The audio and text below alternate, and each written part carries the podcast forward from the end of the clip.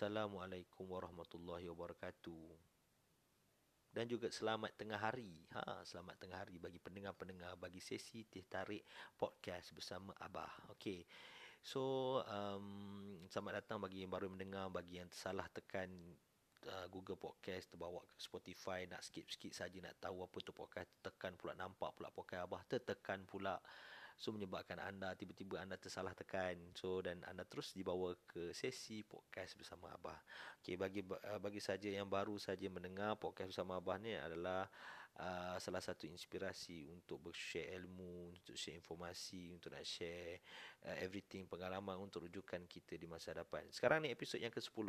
Segenap 10 episod. Dan sejak ayah ini memang sangat Abah aktif untuk uploadkan berkenaan dengan podcast punya konten supaya pendengar-pendengar anda boleh dengar. Walaupun sebenarnya tak apa ramai sangat yang dengar. Tapi at least bah buat ni bukan untuk sekarang punya feedback untuk masa akan datang. Sebabnya bila bah tengok uh, dia punya history history uh, history history. Wow ada double history history.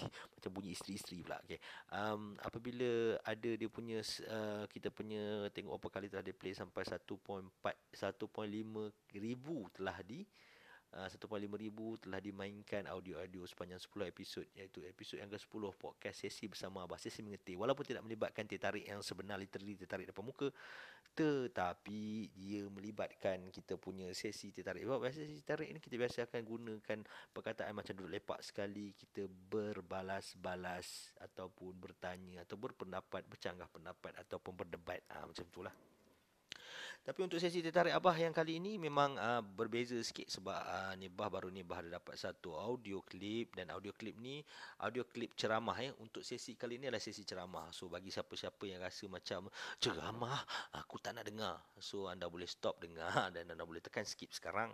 Tetapi ingat sebenarnya bukan saja-saja je Abah masukkan ceramah. Sebab ni ceramah ni kadang-kadang ni saya sebagai satu peringatan untuk diri kita untuk diri sesama kita. Sebabnya bila kita selalu mendengar ceramah ataupun peringatan sebab bila dengar ceramah atau kuliah pun rasa macam Allah beratnya mesti berat. Tak tak tak tak. Sebab ada sama sekarang ni ceramah-ceramah yang lebih pada ada motivasi diri. Ceramah ada uh, ada ceramah yang melibatkan untuk peringatan untuk keteguhan dirilah kan. Ha, sebenarnya gitu Okey, uh, bagi uh, ceramah kali ini uh, kuliah ataupun janganlah kuliah ceramah sembang santai lah kita panggil. Sembang santai kali ini abah dapat audio klip daripada Ustaz Dr. Badli Shah ya. Okey, bah bacakan sikit siapa Ustaz uh, Ustaz Datuk Haji Badli Shah ni. Okey. Ustaz Datuk Haji Badli Shah bin Haji Alauddin ni dia di IMP, AMP dan PPC yang dilahirkan pada 31 Januari 1975 merupakan pensyarah agama Islam yang sering menyampaikan dakwah di Malaysia, Singapura, Thailand, Brunei dan Mesir. Beliau kini bertugas sebagai Ketua Penolong Pengarah Bahagian Pengurusan Masjid dan Surau di Jabatan Agama Islam Pahang. Selain itu juga beliau sering muncul sebagai tetamu di siaran-siaran televisyen dan stesen radio utama di Malaysia dan Singapura. Terdapat juga ceramah beliau yang dibuat naik ke laman sosial seperti Facebook dan YouTube. Okey, untuk latar belakang pendidikan pula, dia ada M.SC dalam kurungan Falsafah dan Tamadun Islam di Universiti Malaysia Terengganu dan juga dia ada B.A dalam kurungan Hons Tafsir Al-Quran Universiti Al-Azhar Mesir dan diploma dakwah di Kuza. So itulah belakang pendidikan yang sebenarnya bagi setiap orang sekarang ni dia kena at least tahu siapa latar pendidikan bagi penceramah ataupun motivation tersebut supaya kita tahu yang dia ni dapat ilmu daripada sini daripada sini daripada sini. Sebab sekarang ni kalau kita tengok uh, sekarang ni ada beberapa orang yang mengambil kesempatan sebenarnya dia dia menggunakan title ustaz tu untuk mengambil kesempatan bukan nak nak share ilmu sangat tapi ada sebab duit. Tidak semua tetapi ada. Tak ramai tapi jarang jarang dan kadang-kadang lah. So untuk ustaz uh, doktor uh, untuk ustaz uh, Datuk Bali Shah ni bah pilih kenapa bah pilih dia? Sebab dia antara um, antara public figure dalam bidang dakwah juga uh, uh terutama uh, dakwah Islam. Uh, so memang bagi siapa-siapa yang dah lama dah uh, yang dah lama dah rasa tak dengan ceramahnya peluangnya. Jangan risau, topik yang bah pilih ni adalah topik yang sangat ringan-ringan saja. Dia tak berat-berat, dia tidak melibatkan sampai korang kena kira faraid ke tidak tidak. Dia untuk asas sebab Ustaz Dr. Balishah ni kebanyakannya ceramah dia adalah ceramah yang sangat simple dan santai. Bezanya dia ada membaca Al-Quran hadis. Ingat bila ada baca Al-Quran hadis di majlis ilmu nanti akan ada malaikat untuk doakan. Ha gitu kau. Tambah kat masjid lah. Tapi cuma zaman sekarang ni apabila ramai sangat terlalu sibuk dengan dunia uh, sehingga lupa nak ke masjid. Ha, ni baca kat ada gibah jugalah kan. Uh, kadang-kadang ada miss juga ke, ke masjid. Uh, so inilah peluang dan ruang dan peluang untuk kita gunakan untuk untuk kita manfaatkan untuk pendengaran kita. So okey, untuk tajuk um, audio klip daripada Ustaz Malaysia ni dia bertajuk mudahnya Melayu ditipu. Ha, dia berdengar pun macam agak sensitif, agak resis. Ya, tidak sebenarnya. Sebenarnya dalam ceramah ni Ustaz Syah dia ada uh, dia ada ceritakan sejarah-sejarah ketika Portugis, ketika apa apa fungsi orang Melayu ni masa ni. Apa yang berlaku. Sebab kadang-kadang orang sekarang memandang rendah pada kita sebagai orang Melayu ni kan. Nampak macam lemah je tapi sebenarnya bila kita tengok orang dulu-dulu datuk nenek moyang kita dulu sebenarnya mereka tidak membiarkan negara ini dijajah kerana dia risau anak cucu cicit nanti hilang apa syahadah tu hilang. Tu antara yang merisau dan sanggup berlawan bermati-matian menentang penjajah tu. Tapi dalam masa dalam masa sama juga Ustaz Bashar dia ceritakan bagaimana ada fahaman-fahaman Islam. Fahaman Islam yang sebenarnya pernah dengar tak lagu hati emas tu? Yang 73 pintu 73 jalan yang hanya sampai satu jalan. Ha dalam lirik dalam uh, lagu M. Nasir bertajuk tanya tanya sama itu huruf tu lagu itu ada juga dimensionkan dalam ni. Bukanlah maksud dimension apa dia ambil. Sebabnya dia memang ada salah satu kalau tak salah hadis hadis nabi ke ataupun bacaan Al-Quran berkenaan dengan 73 pintu 70 tapi bukan sebab pintu sebenarnya 73 fahaman. Ya Islam ni sebenarnya kau boleh tengok. Sebab bukan kau pasal semua Islam ni dia dia ada fahaman-fahaman dia lah selain daripada kita tahu.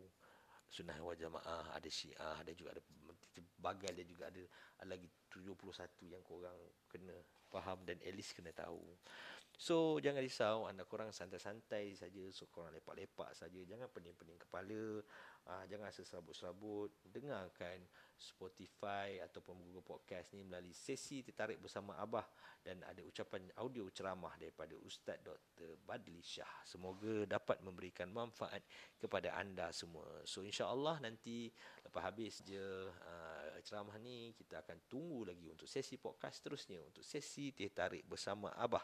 Mungkin kita akan buat lain pula untuk reaction pula kan. Uh, sebab sekali ada masa kita perlu selitkan juga peringatan dan juga ceramah untuk rujukan dan teguran pada diri kita yang sungguh lemah ini. So insya-Allah kita akan jumpa lagi. Bye. Assalamualaikum warahmatullahi wabarakatuh dan juga selamat mendengar bagi sesi uh, tarik podcast bersama Abah.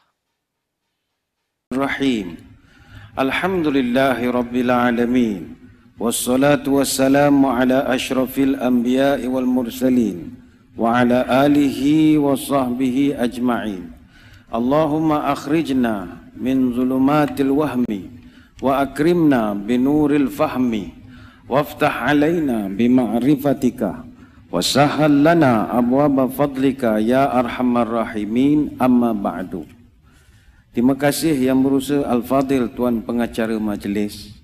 Yang saya hormati Al-Fadil Ustaz Haji Ibrahim bin Mukhtar Selaku Nazir Masjid Kampung Sri Aman Puchong Para pegawai ahli-ahli jawatan kuasa Masjid Kampung Sri Aman Puchong tuan-tuan guru, para alim ulama, para habaib, muslimin muslimat, hadirin hadirat, tuan-tuan puan-puan, mudah-mudahan dirahmati Allah sekalian. Sempena dengan meraihkan bulan kemerdekaan, malam ini pihak masjid membawakan kepada tuan-tuan puan-puan satu tajuk moga-moga bermanfaat iaitu teguh akidah perkukuh ummah. Hadirin hadirat yang dirahmati Allah, Tepat jam 12 tengah malam pada 31 hari bulan Ogos tak lama lagi maka genaplah 62 tahun kita telah bertuankan bangsa sendiri. Merdeka dia tak datang umpama embun di waktu malam. Merdeka dia bukan hadir secara magic. Merdeka ini bukan kita dapat dengan jampi serapah, abrakadabra sim salabim puh merdeka. Tidak. Merdeka ini kita dapat dengan perjuangan. Kita bayar dengan air mata, keringat, darah, bahkan nyawa orang tua-tua kita dahulu. Perjuangan orang tua-tua kita dahulu ini perlu kita hargai. Saya kira ramai di kalangan tuan-tuan puan-puan selalu minum air kelapa muda. Tapi berapa orang di kalangan tuan-tuan pernah tanam pokok kelapa? Itu tidak ramai. Orang dulu tanam pokok kelapa dan mereka tahu mereka tak akan dapat rasa hasilnya sebab mereka niatkan untuk anak cucu mereka. Justru hari ini kalau kita minum air kelapa muda, jangan lupa itu kelapa ada yang menanamnya. Maka terima kasihlah kepada orang tua-tua kita yang menanamnya.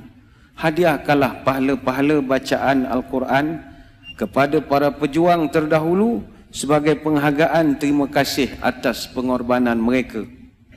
Apa sebab kita sangat syukur dengan kemerdekaan ini? Tak lain tak bukan kerana keturunan kita masih Islam. Itu nikmat.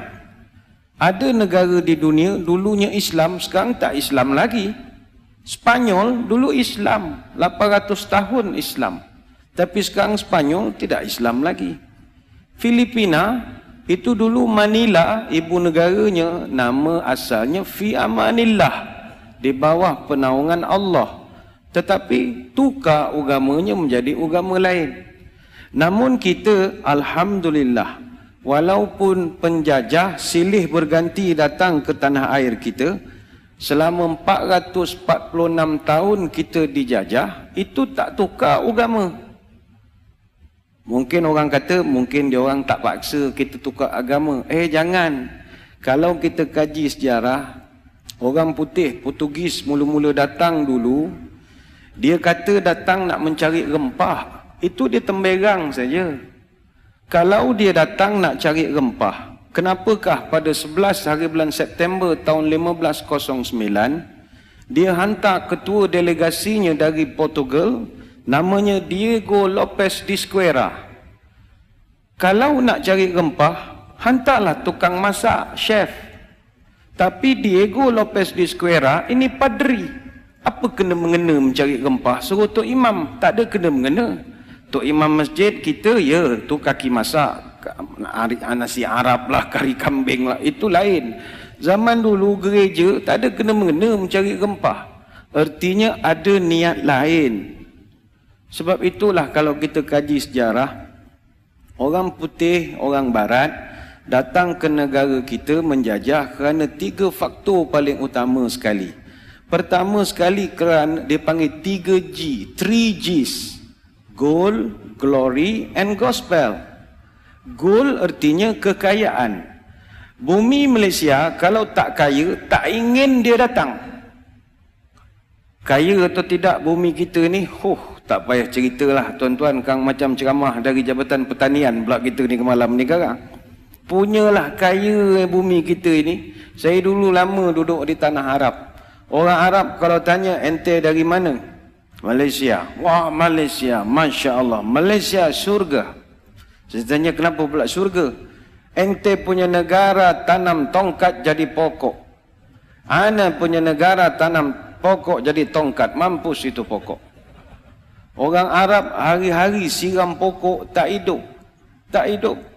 Mungkin tuan-tuan yang ke Mekah buat haji ketika wukuf di Arafah akan kata eh tak hidup banyak je pokok ke Arafah itu pokok Arafah baru tanam tahun 1955. Siapa yang menanamnya? Presiden Soekarno. Orang Jawa yang pergi tanam. Sampai sekarang dipanggil syajarah Soekarno. Itu pun pokok merambu atau semambu bawa pada Jawa. Tanahnya ambil pada Thailand. Baru hidup. Baru hidup. Negara kita khususnya dia punya kekayaan luar biasa. Sebab itu United Arab Emirates tiap-tiap tahun import daripada negara kita sayur dan buah-buahan saja 40 bilion US dollar setahun. Sebab dia tak boleh tanam. Kalau kita kaji sejarah, ada satu puji-pujian pernah diberikan oleh seorang pemimpin terhebat kerajaan Majapahit. Kerajaan Majapahit ni atau Keraton Mojopahit ini kerajaan Hindu-Buddha terakhir yang memerintah Nusantara. Terkenallah dalam sejarah satu watak namanya Patih Gajah Mada atau Gajah Madaya. Tahun 1313 dia jadi Mahapatih ataupun Menteri Besar zaman Ratu Sri Tribut Wanot Tunggal Dewi Maharajasa Jaya Wisnu Wardani, Raja Majapahit yang ketiga. Dia naik pangkat zaman Hayam Wuruk jadi Amangku Bumi ataupun Perdana Menteri di zaman Kerajaan Mojopahit. Kerjanya dia ni panglima besar terkenal dalam sejarah dia panggil sumpah palapa. Ni kalau tuan-tuan buka internet ada. Jangan buka sekarang habis ceramah lah. Allah semua tu.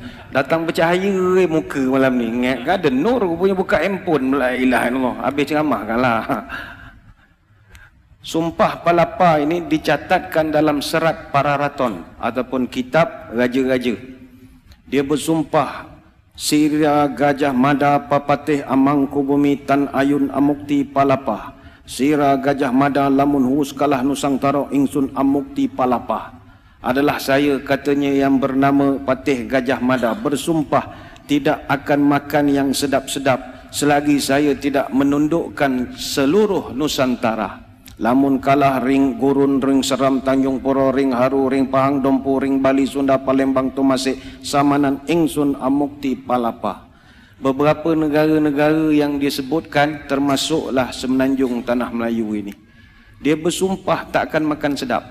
Apa sebab? Dia kata tidak adalah muka bumi yang paling kaya melainkan tempat kita ini sampai terkenal kata-katanya direkodkan dalam kakawin negara Krotogomo karya Empu Prapanca. Pada pupuh gambut baik ke-8 sampai 16 gemah repah loh jinawi toto titi tentrem ketorah harjo tukul kang sarwo tinandur murah kang sarwo tinuku katanya.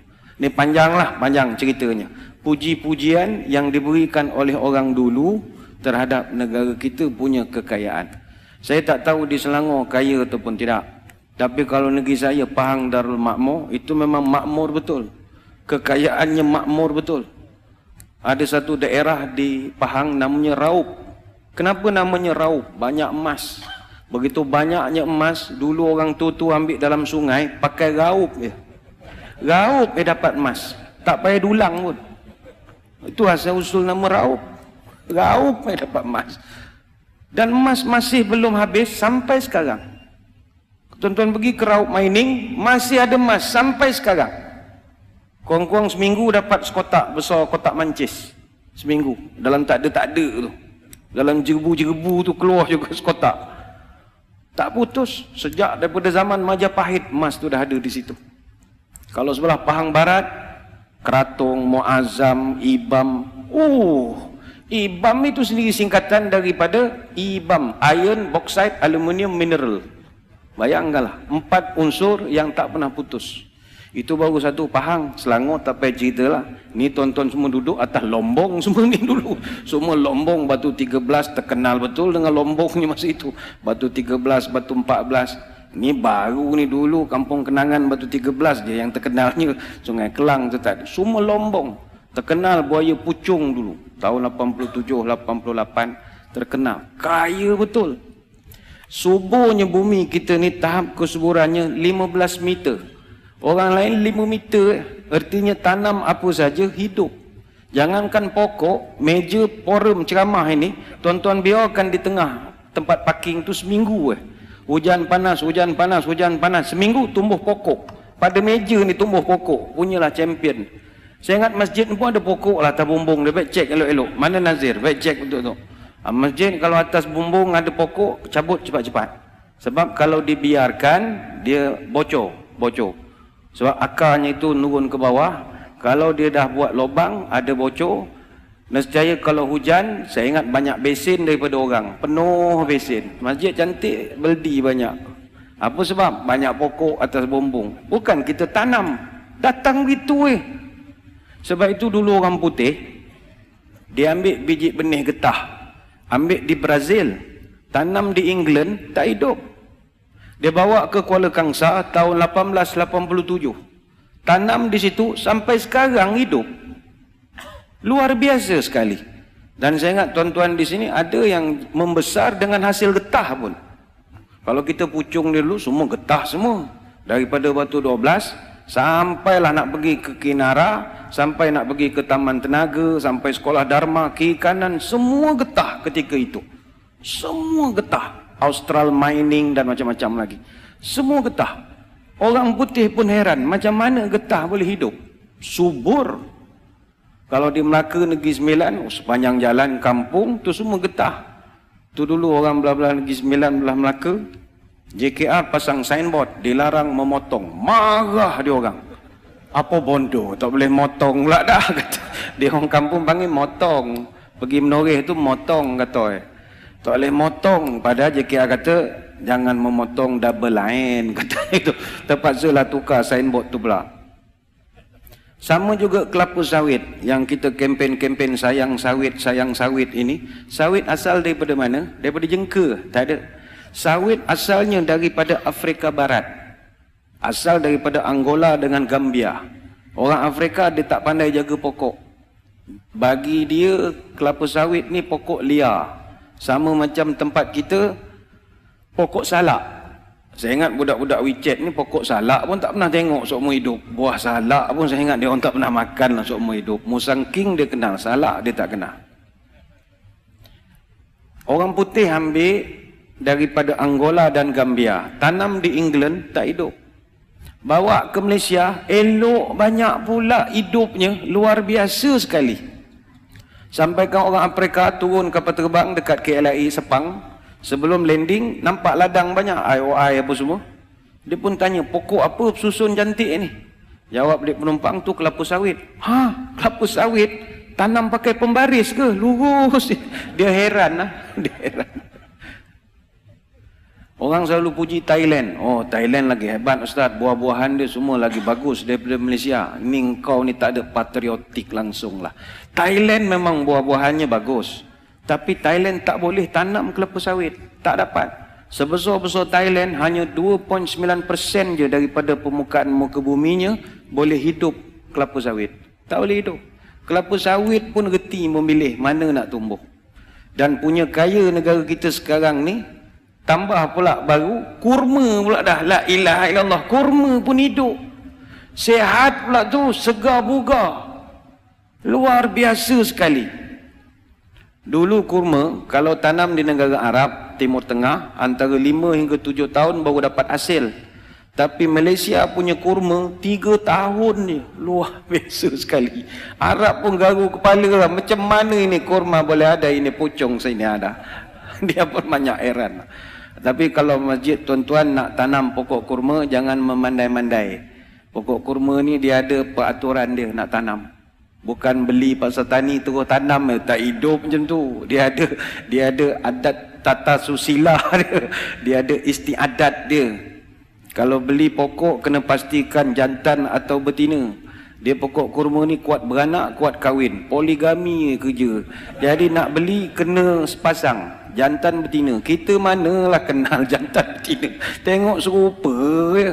Rupa beli dua-dua jantan. Mana nak beranak dua-dua jantan? Tak pun beli dua-dua betina. Pun sama juga. Ha, kena cari orang yang pandai tanam jantan betina. Tanam pula kena dekat-dekat. Kalau jauh tak nak beranak. Mengada-ngada betul lah dia kuat beranak tapi dia nak dekat. Ya, pandai-pandailah tuan-tuan cari siapa nak membekalkan pokok kurma tu. Tapi boleh hidup jadi yang pertama orang putih datang nak mencari kekayaan yang kedua orang putih datang kerana faktor glory. Glory ni kemegahan. Dia sesama dia megah. Negara-negara penjajah seperti Portugal, Spanyol, Belanda, Britain, Perancis. Ini semua negara penjajah. Sesama dia tu dia berbangga-bangga lah. Kau dapat mana? Aku dapat Riau. Oh Riau. Kau dapat apa? Aku dapat Johor. Dia berbangga sama dia. Satu persaingan. Dan faktor yang ketiga, orang putih dulu jajah kita, ha, ini mustahak. Faktor gospel. Gospel ni maknanya faktor agama. Dan ini bukan ceramah resis, tidak. Ini sejarah. Orang putih memang datang nak memperjuangkan agama dan itu hak dia. Hak dia untuk nak berjuang atas agama dia. Ya ke Ustaz? Tak adalah kita tak belajar pun dalam sejarah. Baik. Sejarah ada rekod-rekodnya. Raja Philip yang kedua, Raja Spanyol, dia pernah keluarkan dikri, satu pengisytiharan. Mana-mana lelaki Portugis yang berjaya kahwin dengan wanita tempatan, orang Melayu, dan tukarkan agama perempuan itu dia akan dapat pengecualian cukai LHDN mana bulan 4 tak payah declare mau tak melompat kalau kita pun melompat tak payah declare tak payah bayar pun. Dan mana-mana bekas banduan yang dalam perol kalau dapat kahwin wanita tempatan terus dimerdekakan. Dapat pengampunan. Jadi berbondong-bondonglah orang Portugis ketika itu nak kahwin dengan rakyat tempatan khususnya di Melaka. Maka ada direkodkan secara rasmi tahun 1604 Alfonso de Albuquerque uruskan perkahwinan tentera-tentera Portugis dengan orang tempatan dan rekod rasmi dia tulis ada 200 perkahwinan. Itu yang rekod jumpa, rekod tak jumpa. 200 perkahwinan. Hasilnya wujudlah satu kelompok yang menjadi bumi putra di Malaysia sekarang namanya kelompok Serani. Kulit Melayu muka Melayu tapi nenek moyang dia kahwin campur. Ini ini bukan cerita resis seperti tidak cerita sejarah dan bukan penghinaan pun ini lipatan sejarah. Dan mereka kekal menjadi rakyat yang setia kepada Malaysia walaupun nenek moyangnya asal daripada Portugal. Dan mereka bawa pula bahasa-bahasa baru hasil daripada perkahwinan dengan orang Portugis ini. Contoh kita orang Melayu Jawa ke Bugis ke tetap pakai bahasa Portugis banyak. Apa bahasa Portugis yang kita pakai sampai sekarang? Kareta. Itu bahasa Portugis kereta. Kareta apa lagi? Escola sekolah. Sekolah. Tu bahasa Portugis. Apa lagi? Bandera. Bendera yang pacak siang malam ni. Apa lagi? Mantega. Itu makanan lah mentega kuejo. Keju keju kuejo. Igreja. Gereja apa lagi? Mesa. Mesa ni meja mesa. Apa lagi? Ananes. Nenas. Buah nenas. Apa lagi ah, tuan-tuan yang kerja bomba jangan dah ke dengan Portugis bomba tu bahasa Portugis bomberos bomberos mana pasukan memadam kalau tak ada Portugis agak apa nama jabatan bomba dan penyelamat tak tahu nak tahu apa jabatan padam api tak sedap langsung bunyinya lah Nasib baik ada Portugis. Bomber. Sedap bunyi. Bomberos. Termasuklah juga. Kita kalau di sini hari Ahad. Orang tutu panggil hari Minggu. Minggu. Minggu tu Father Domingo. Setiap hari Ahad. Father Domingo. Dia punya padri dia. Buat semayang. Ada semayang. Ada baca kutubah. Ada buatkan pengampunan taubat. Jadi orang orang Melayu kita suka. Nak pergi dengar kutubah dia disebutkan hari Ahad tu hari nak jumpa Father Domingo. Lama-lama panjang sangat sebut Domingo jadi Minggu saja. Hari Minggu, Minggu, hari Minggu jadi hari Minggu sampai sekarang. Bukanlah tuan-tuan tak boleh pakai kalimat Minggu tu pakailah tak ada masalah. Ini sejarah saja, cerita dulu-dulu, dulu-dulu, dulu-dulu punya cerita. Sebab itu kita tak boleh memadamkan sejarah bahawa Portugis, Belanda, Inggeris datang kerana nak agama. Itu sejarah. Tapi kenapa mereka gagal? Sebab orang tua-tua kita pertahankan. Perjuangkan. Baik itu sekali lagi hadirin hadirat. Kita kena terima kasih ke orang tua-tua kita dahulu. 24 Ogos tahun 1511. Ketika Portugis masuk ke Melaka. Dia jajah Melaka selama 130 tahun. Bukan sekejap. Bukannya sebulan dua. Bukan lima tahun. 130 tahun. Setelah Kesultanan Melayu Melaka berdiri gagah selama 110 tahun. Kuat dah kita baru 62 tahun. Jangan act lah. Jangan act sangat. Melaka yang sebegitu gagah 110 tahun tombang dengan Portugis. Dijajah pula 130 tahun. Tapi adakah orang tua-tua kita ketika Portugis menjajah itu mereka pakat tidur beramai-ramai? Adakah mereka perangai macam kita main telefon siang malam pagi petang? Tidak. Orang tua-tua dulu tak pernah tidur.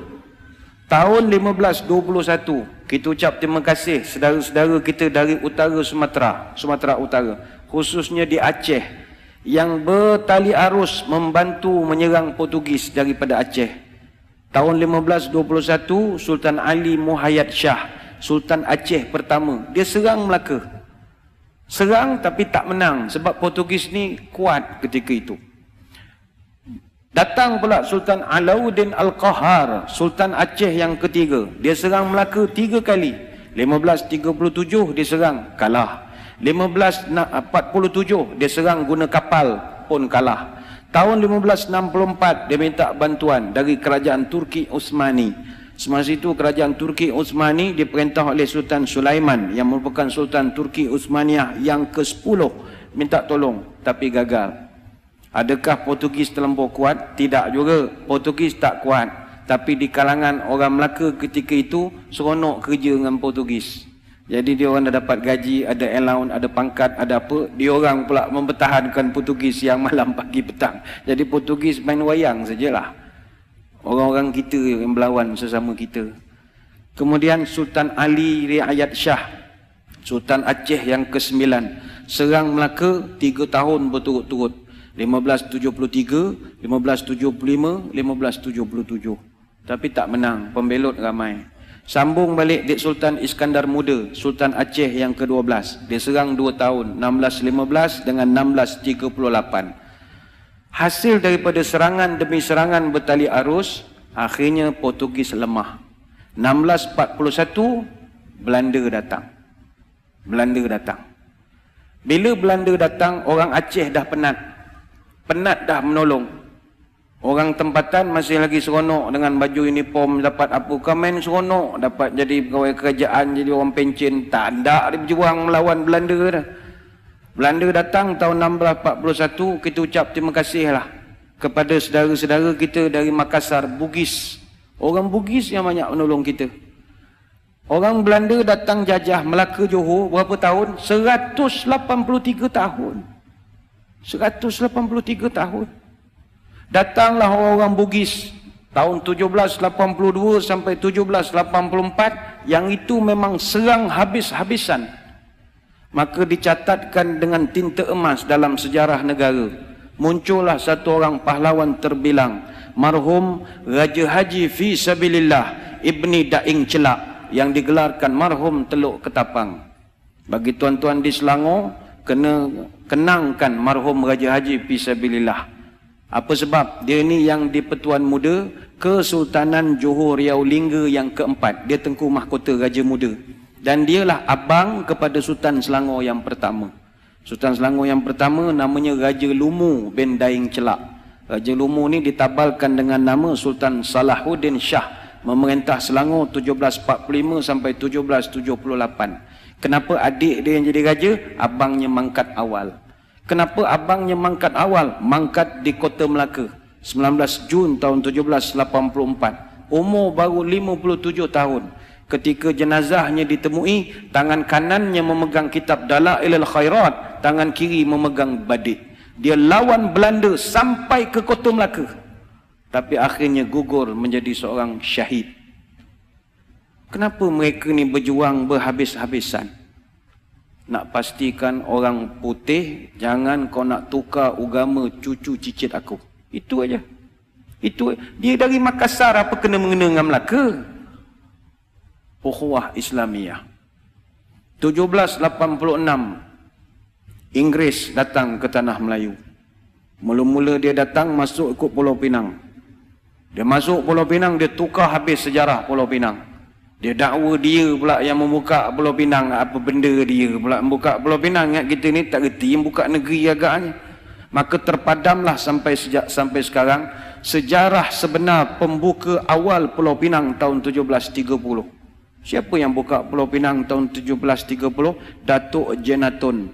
Datuk Janatun ni atau nama sebenarnya Jenan bin Rajo Labu bin Rajo Gandam bin Rajo Manguyang dari Gunung Sahilan bin Rajo Kuoso bin Rajo Bakilap Alam Bertegak Gelar Tungku Bagaiwang yang pertama Raja Alam Minangkabau. Mak dia putih sangat Indo dunia orang Pagaru Yuang orang Sumatera yang membuka Pulau Pinang. Tapi sejarah itu dipadamkan dengan kemasukan Inggris 88 tahun kemudian dia tipu pula Orang Melayu tahun 1874 menerusi perjanjian Pangko yang penuh dengan muslihat. Akhirnya orang putih jajah negara kita berapa tahun? Bukan 10 tahun, 117 tahun. Tapi adakah nenek moyang kita tidur? Tidak. Bangkit satu persatu, Dol Said, Rentap, Mat Saleh, Maharaja Lela, Tok Bahaman, Tok Janggut, Haji Abdul Rahman Limbung dan senarai itu begitu panjang sekali. Apa rasional mereka berjuang? Allah. Sebab itu orang tua-tua wujudkan satu perkataan namanya merdeka. Merdeka ini simbolik daripada huruf mim, ro, dal, ya, kaf, alif. Merdeka. Mengikut Rasul dan yakin kepada Allah. Itulah merdeka. Mereka tahu mereka takkan dapat menengok hasil. Tapi kalau mereka tak berbuat sesuatu, malam ini mustahil boleh azan lima kali sehari di bumi Selangor Darul Ihsan. Mereka berjuang siang dan malam. Sebab itu hadirin hadirat yang dirahmati Allah sekalian. Perjuangan orang tua-tua ni kita kena terima kasih. Mereka berjuang lagi dan lagi dan lagi dan lagi dan lagi dan lagi dan lagi dan lagi dan lagi sampai kita tidak ada lagi. Adapun anak cucu dia, apa perjuangan dia untuk agama dan tanah air? Yilek. Tak ada. Yang dia fikir, perut dia, anak-anak dia, dan main handphone siang malam. Itu sajalah kerja. Tak ada. Ini bukan orang sini, ini orang Kuantan. Orang sini semua bagus. Sini semua fikir masalah umat semua. Kang keluar video marah pula orang Kuantan. Orang Afrika, orang Afrika. Kang, kang kena gam pula Kuantan kang. Orang Afrika. Maka sewajarnya sebab kita sebagai generasi selepas merdeka, hayatilah semangat pengorbanan ini. Habis nak korban apa lagi Ustaz? Semua dah okey, saya kerja pun dah pencen, anak pun dah kerja, masuk universiti, nak berjuang apa. Marilah kita pertahankan kemerdekaan ini khususnya mempertahankan kesucian akidah ahli sunnah wal jamaah. Sekarang ini zaman cabaran kita gugat akidah. Ah itu lain. Kalau dulu orang nak cabut akidah, kalau sekarang ini dia goyangkan akidah. Inilah perkara yang pernah disebut oleh baginda Nabi sallallahu alaihi wasallam badiru bi'amal fitanan kaqita'il layl muslim yusbihu rajulu mu'minan wa yumsi kafiran au yumsi mu'minan wa yusbihu kafiran yabi'u dinahu bi'aradin minad dunya. Hadis riwayat muslim. Segeralah kamu beramal. Sebelum datangnya satu zaman dia punya malam tu gelap gelita, begitu gelap sekali. Kamu akan dapati ketika itu satu orang laki-laki, waktu siang dia beriman, waktu malam dia kafir. Ataupun kamu jumpa dia waktu siang dia kafir, waktu malam dia beriman. Dia sanggup menjual agamanya dengan harga yang sangat rendah demi nak mencari keseronokan duniawi. Hadirin hadirat sekalian, ini soal akidah. Sebab itu Nabi kita membuat analisa nubuahnya bahawa akidah ni benda yang sangat terancam apabila dunia semakin di penghujungnya. Hari ini ramai orang fikir macam mana nak selesai masalah umat.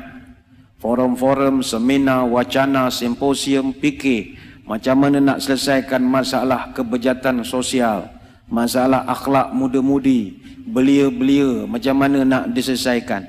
Orang lupa bahawa penyelesaian paling ampuh kepada semua persoalan masalah dalam negara kita adalah elokkan akidah. Akidah kalau elok, pekahnya pun elok. Tapi fekahnya bagus, akidahnya rapuh, tak semayang orang tu esok. Ilmu banyak, akidah lemah, tak semayang. Saya dulu pernah jadi kadi.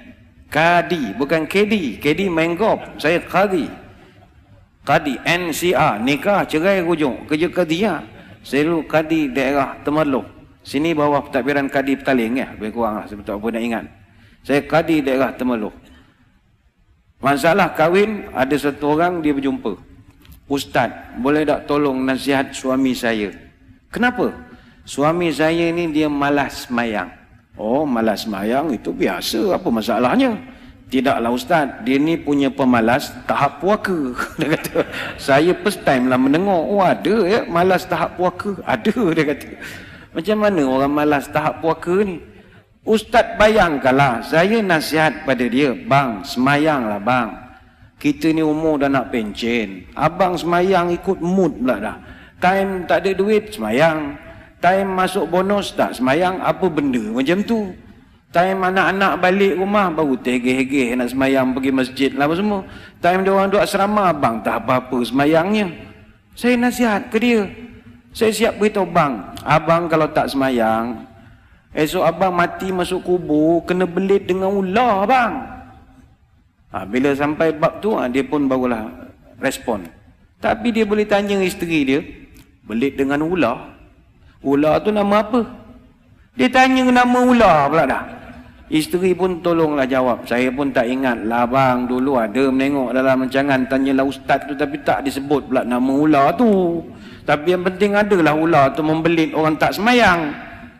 Si suami boleh jawab yang ular tu namanya syuja'ul akro ular tu besar yang dia kalau belit orang tak semayang bertemu tulang rusuk ni dia akan patuk kita sampai hari kiamat. Jadi si isteri tu jadi bingung ustaz saya ni baru tahu ular je dia nama ular pun dia tahu, semayang pun tidak. Ha, itu tahap puaka pemalasnya. Rupa suami sekolah agama dulu. Tapi tak tahulah jadi komunis apa pun tak tahu. Jadi tak semayang, nonong seorang. Adakah tak wujud dalam masyarakat kawan-kawan kita yang passion itu? Ramai. Sebab itu akidah penyelesaian paling ampuh. Ada satu orang penceramah, dia cerita. Dia naik LRT jumpa satu budak perempuan pakai seksi. Budak tu muka muka Melayu lah pakai baju nampak pusat rambut warna-warni merah biru. Lah jalur gemilang komen patriotik rambut itu jadi si ustaz ni pun tegur. Sepatutnya dalam fiqah dakwah tak boleh tegur begitu. Kita penceramah ustaz tak boleh tegur orang perempuan one to one tak boleh. Dia ada adab dia. Tapi dia mungkin semangat nak berdakwah agak lepas tu tak boleh direct-direct macam tu tak boleh. Aib aib ya. Jadi dia tegur direct. Dia kata dek adik ni pakai macam ni ni Allah Taala tak suka. Kita orang Islam kita orang Melayu jaga adab ketimuran. Betul lah tegurnya tu. Tapi budak muda zaman sekarang bila ditegur begitu melenting dia boleh cakap pada kawan saya tu eh ustaz ustaz telefon Allah Taala sekarang Ustaz tanya ke Allah, Ustaz surga mana, saya neraka mana? Kalau itu Ustaz tak tahu, jangan sibuk. Ah. Mind your own business. Kalau tuan-tuan kena macam tu, macam mana gaya?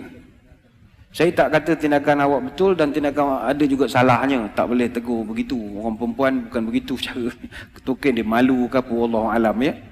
Tapi yang penting jawapan budak tadi itu jawapan akidah. Kalau engkau dah boleh main ayat, suruh telefon Allah Ta'ala, tu akidah. Kalau engkau dah boleh main ayat, tanya surga mana. Surga neraka itu bab akidah, bukan bab bekah. Surga neraka benda gaib. Semua itu belajar dalam bab akidah. Sebab itu tugas Nabi SAW paling utama sekali adalah akidah. Berapa tahun Nabi dakwah akidah? 13 tahun.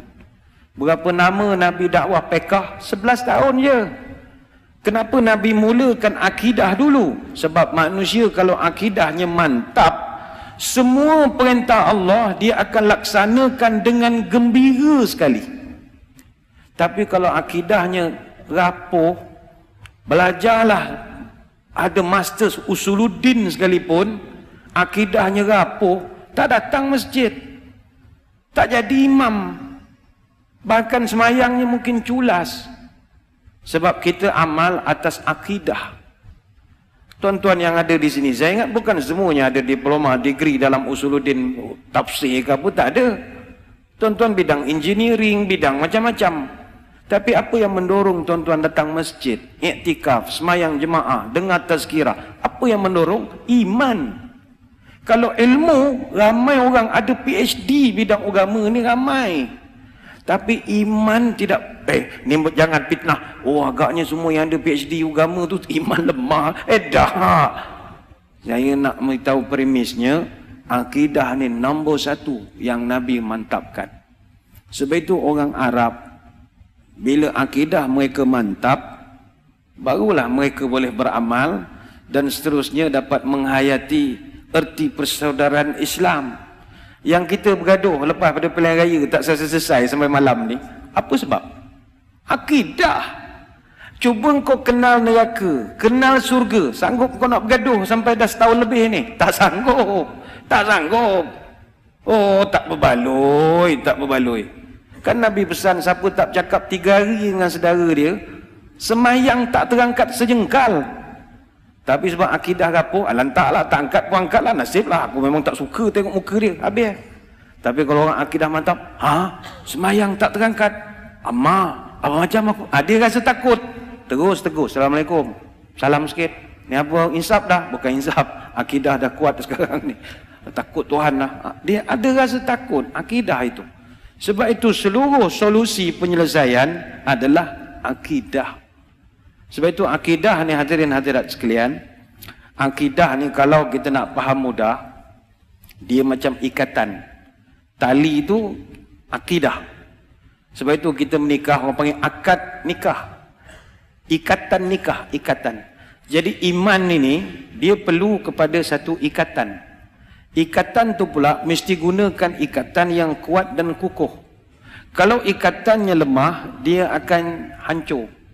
Maka ikatan yang paling kuat untuk mengikat iman sebab iman kita ni ada hari senonoh, ada hari tak senonoh.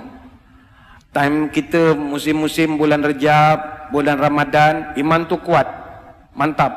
Tapi kalau musim-musim hiburan banyak apa semua, ah dia longgar sikit, longgar sikit. Jadi dia kena ikat kemas-kemas. Ikatan-ikatan yang kita nak gunakan untuk ikat iman, yang paling kuat sekali talinya, tali ahli sunnah wal jemaah. Selain dari ahli sunnah, kita tak kata dia tak kuat, tapi rapuh. Talinya tak berapa kuat sangat. Apakah ciri-ciri ahli sunnah wal jemaah? Yang ini kita akan terangkan kemudian kerana kita nak memberi laluan dulu kepada azan Isya. Sempatlah Bilal siap-siap sedia minum air sikit, onkan mikrofon, pusing volume mana yang dia nak. Jadi kita berehat dulu seketika-tika. Tuan-tuan, puan-puan hadirin jangan ke mana-mana kembali selepas ini.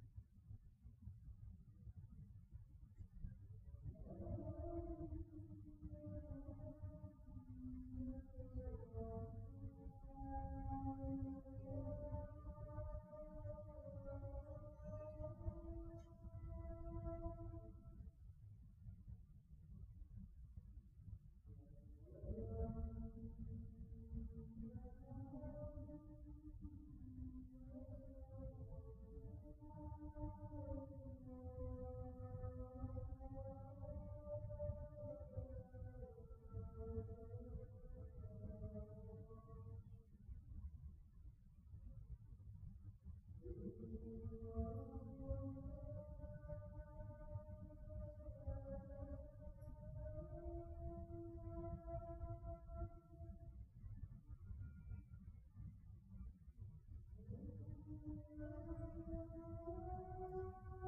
you.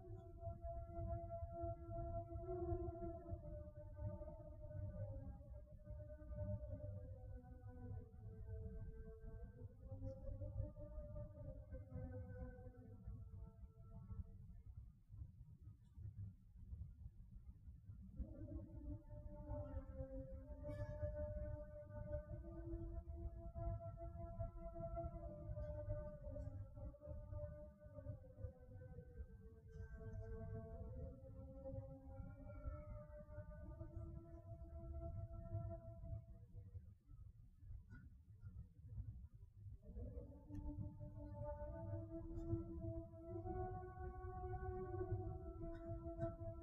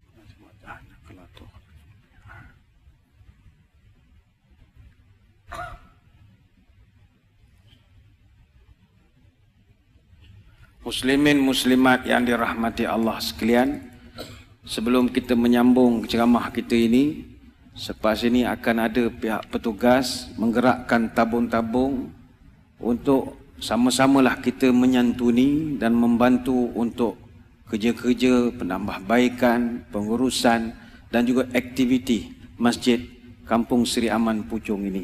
Jadi kepada hadirin hadirat jangan lupa sekiranya ada tabung-tabung yang bergerak sama-samalah kita menyumbang. Seperti yang kita semua sedia maklum, menyumbang kepada masjid adalah sebahagian daripada pencen kubur. Orang yang menyumbang pada masjid, selagilah barang-barang di masjid itu digunakan dengan manfaat oleh jemaah, selagi itulah tuan-tuan terang benderanglah kubur itu nanti. Banyak penambahbaikan yang akan dilakukan oleh pihak pengurusan masjid, Antaranya adalah penganjuran aktiviti-aktiviti yang lebih rancak selagi selepas daripada ini untuk manfaat kita bersama. Ada satu hadis Nabi pernah menyebut, siapa yang membantu membina masjid, kamaf hasiqitatin au asghar. Bantu bina masjid walaupun masjid itu sebesar sarang burung mepati saja. Artinya begitu kecil sekali sumbangannya, maka banallahu lahu baitan fil jannah. Tuhan akan buatkan untuk dia satu rumah dalam surga.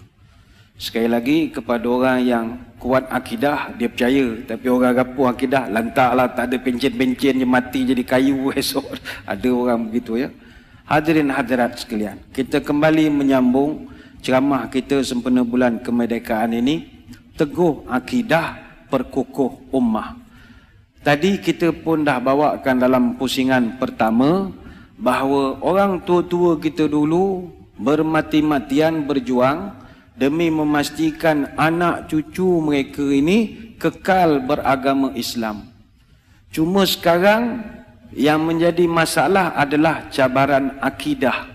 Islam bagus, tapi akidah pula sudah banyak yang terkeluar daripada ahli sunnah wal jamaah. Barang perlu diingat, Masyarakat kita sekarang pun dah jadi pening-pening lalat dah dalam bab akidah ini. Pening. Penceramah ni datang cerita ahli sunnah wal jamaah kita dengar. Orang lalas tak tahu mana satu yang betul, mana satu yang salah. Adakah ini kelompok ahli sunnah wal jamaah ataupun rupanya kelompok ahlu punah waronah wal jamaah itu yang kita tak tahu. Sebab masing-masing dari segi pakaian itu sama saja. Jubah, serban, janggut. Tapi Masyarakat jadi pening lah. Malam ini kita jangan pening-peningkan. Kita akan kongsikan sama-sama Nak jaga akidah ini, jangan terlibat dengan beberapa kumpulan-kumpulan yang tertentu yang kita khawatir boleh menggugat keharmonian akidah kita. Pertama, barang perlu diingat. Sekarang ini aliran ahli sunnah wal jamaah adalah aliran yang paling besar sekali umat Islam di seluruh dunia. Kira-kira 90% daripada umat Islam berpegang kepada ahli sunnah wal jamaah. Sebab itu Nabi pernah berikan satu isyarat mana-mana umat Islam paling ramai itulah yang kau kena ikut kata Nabi. Inna ummati la tajtami'u ala dalalatin fa idza ra'aitum al-ikhtilaf fa 'alaikum bis-sawadil a'zam yakni al-haq wa ahli. Sesungguhnya umat aku kata Nabi dia tidak akan duduk dengan benda-benda sesat. Justru kalau satu hari nanti kau melihat adanya pergaduhan antara sesama umat Islam, maka duduklah dalam kelompok terbesar sekali ataupun majoriti. Jangan ikut yang kecil-kecil yang tak siapa-siapa punya tok guru ni. Ikut aliran yang paling besar. Hadis riwayat Ibnu Majah dan juga At-Tabrani. Macam dalam konteks kita di negeri Selangor, aliran paling besar sekali Majlis Agama Islam negeri Selangor lah, Muiz. Itu yang paling besar sekali. Selain daripada itu, kecil-kecil saja. Dia kalau nak kita perincikan satu persatu kumpulan-kumpulan yang sesat ini, dalam kitab Bughyatul Murstarsyidin ada dicatatkan ada 72 firqah yang sesat yang berpangkal kepada tujuh kumpulan yang terbesar berdasarkan satu hadis sahih yang masyhur di dalam kitab-kitab masanid dan kitab-kitab sunan Nabi pernah menyebut inna bani Israel iftaraqat ala ihda wa sab'ina firqah wa inna ummati sataftariku ala thnataini wa sab'ina firqah kulluha finnar illa alwahidah wa aljamaah wa ma hiya ya Rasulullah qal ma ana alaihi wa ashabi hadis riwayat Abu Daud Umat aku kata Nabi akan terpecah kepada 73 golongan. Semuanya masuk neraka kecuali satu saja kata Nabi. Siapakah mereka? Mereka yang ikut aku dan para sahabat aku kata Nabi. Mana mengikut aliran yang paling betul. Para ulama cuba buat perincian. Ha, ini kita ambil perhatianlah ya. Dia ada 72 kumpulan yang sesat yang berpangkal pada tujuh kumpulan terbesar. Pertama sekali Syiah. Syiah ada 22 aliran. Yang ini kita di Selangor tidak iktiraf. Khawarij ada 20 kumpulan. Mu'tazilah ada 20 kumpulan. Murji'ah 5 kumpulan. Kaum Najjariyah ada 3 aliran. Kaum Jabariyah ada satu aliran dan musyabihah ada satu aliran. Maka jumlahnya 72 aliran. Kalau ditambah dengan satu aliran iaitu ahli sunnah wal jemaah cukup jadi 73. Adapun kaum qadariyah itu kita masuk dalam mu'tazilah. Bahaiyah dan qadiani kita masukkan dalam syiah. Perlu kita jelaskan pada malam ini perbincangan tajuk ini bukanlah bermakna kod siaran ni dapat ditonton di luar ya kita tidak nak menghina tidak. Walaupun kita di Selangor kita tidak mengiktiraf tapi ceramah kita malam ni kita tidak menghina. Kita cuma nak mengatakan bahawa kalaupun mereka kata ajaran mereka betul engkau amalkanlah sesama engkau. Jangan buat di negeri Selangor Darul Ihsan. Kau carilah mana-mana pulau yang ada mana-mana dekat Laut Cina Selatan duduk pulau tu ramai-ramai tak ada masalah. Kita tak kata engkau salah. Cuma ajaran kau tak masuk silibus. Itu aja.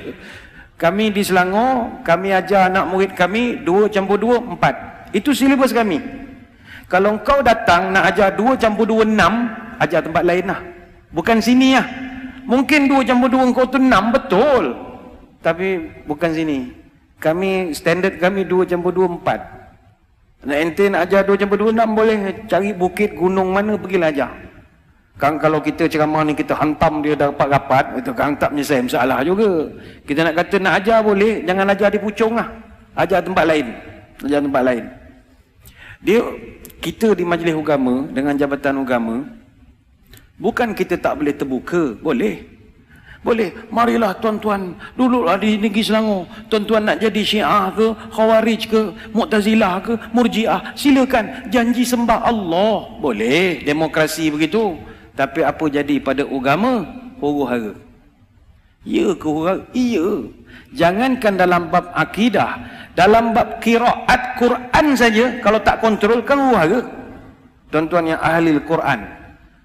Kita perasan tak di Selangor, kita gunakan bacaan kiraat Asim riwayat Hafs Tariq Syatibi. Itu kad pengenalan kita. Oh iya ke? Tak tahu. Tak tahu tak apa. Tak tahu tak ada masalah. Baca je lah Quran. Jangan pening pula jadi kanggil isim pula Kita di Selangor, bacaan kita kiraat Asim riwayat Hafs Tariq Syatibi. Dalam mazhab pembacaan Quran, ada tujuh mazhab. Kenapa Selangor tak amal semua? Adakah yang lain daripada Imam Asim itu salah? Tidak salah. Betul. Tapi kita tak nak buat. Kenapa tak nak buat? Keharmonian. Bacaan pertama ini dihimpun oleh Imam Ash-Shatibi dalam uh, Matan Ash-Shatibiyah. Ada 2000 bait perbezaan bacaan-bacaan. Ada bacaan Imam Nafi' bin Nu'aim Al-Madani. Ini orang Madinah. Dia punya anak murid dan perawi nama Qalun dan juga Warash. Yang kedua ada bacaan Imam Ibn Kathir Al-Makki. Ini bacaan orang Mekah. Muridnya dan perawi yang terkenal Al-Bazi dengan Qunbul. Kemudian yang ketiga ada bacaan Imam Abu Amru Al-A'la Al-Basri. Orang Iraq. Anak murid dan perawinya bernama Ad-Duri dan As-Susi. Bacaan yang kelima, eh, yang keempat Imam Ibn Amir ataupun Abdullah bin Amir Ad-Dimashqi. Ini anak murid dan juga perawinya bernama Hisham dan Ibnu Zakwan. Dan yang kelima ada bacaan Imam Asim atau Abu Bakar Asim Al-Kufi. Anak murid dan perawinya bernama Syu'bah dan juga Hafs. Bacaan yang keenam ada bacaan Imam Hamzah bin Habib, orang Kufah. Anak murid dan perawinya bernama Khalaf dan juga Khalad. Dan yang ketujuh ada bacaan Imam Al-Kisai atau dikenal dengan Abu Hassan Ali Hamzah Al-Kisai. Ini orang Kufah juga, anak murid dan juga perawinya nama Abu Al-Haris dan juga Ad-Durri. Soalan, kenapa Selangor tak iktiraf tujuh-tujuh? Iktiraf, tapi jangan amalkan di sini. Kita hanya pakai kiraat Asim riwayat Hafs Tariq Syatibi. Tiba-tiba tuan-tuan yang nak beramal dengan bacaan Imam Al-Kisai marah. Apa hal Selangor jaga satu ya? Apa saya baca Kisai salah? Tidak salah, tapi bukan di sini. Kau baca kampung kau tak apa. Bukan di sini. Kenapa kita ambil riwayat Asim, uh, kiraat Asim? Sebab yang paling masyhur Hafs. Hafs, sanad dia berakhir dengan lima sahabat yang pernah baca depan Nabi. Ah, ini ulama-ulama di Selangor dalam mengkaji ya. Hafs, dia berguru dengan Asim. Asim, dia pernah talaki depan Abdul Rahman As-Sulami. Abdul Rahman As-Sulami pernah talaki dengan lima sahabat Nabi yang paling besar. Zaid bin Thabit, Abdullah bin Mas'ud, Muaz bin Jabal, Osman bin Affan dan Ali radhiyallahu anhum ajma'in. Dan lima orang sahabat ni pernah baca depan Nabi. Ini bermakna bacaan rakyat negeri Selangor Darul Ihsan mutawatir sampai Rasulullah sallallahu alaihi wasallam. Ada pernah nak fikir sampai ke situ? Tak terfikir. Itu biar majlis agama buat fikir kerja begitu. Kita ikut je ketetapan dia. Kalau dibuka, pening. Saya bawa contoh. Ini bukan nak memeningkan tuan-tuan. Nak memberitahu kenapa kita perlu satu aliran je. Tak boleh banyak-banyak. Kalaulah cara bacaan Warash, cara bacaan Qalun, cara bacaan Nafi' bin Na'im. Semua betul. Tapi kalau amal, masjid huru hara. Saya ambil contoh kalau bacaan Fatihah saja. Ar-Rahmanir Rahim Malik Yaumiddin Hanya bacaan Abu Bakar Asim dan juga Imam Akisai yang baca ma panjang Bacaan lain semua ma pendek Ar-Rahmanir Rahim Malik Yaumiddin Sah bacaan dia Tapi apa reaksi makmum? Ha?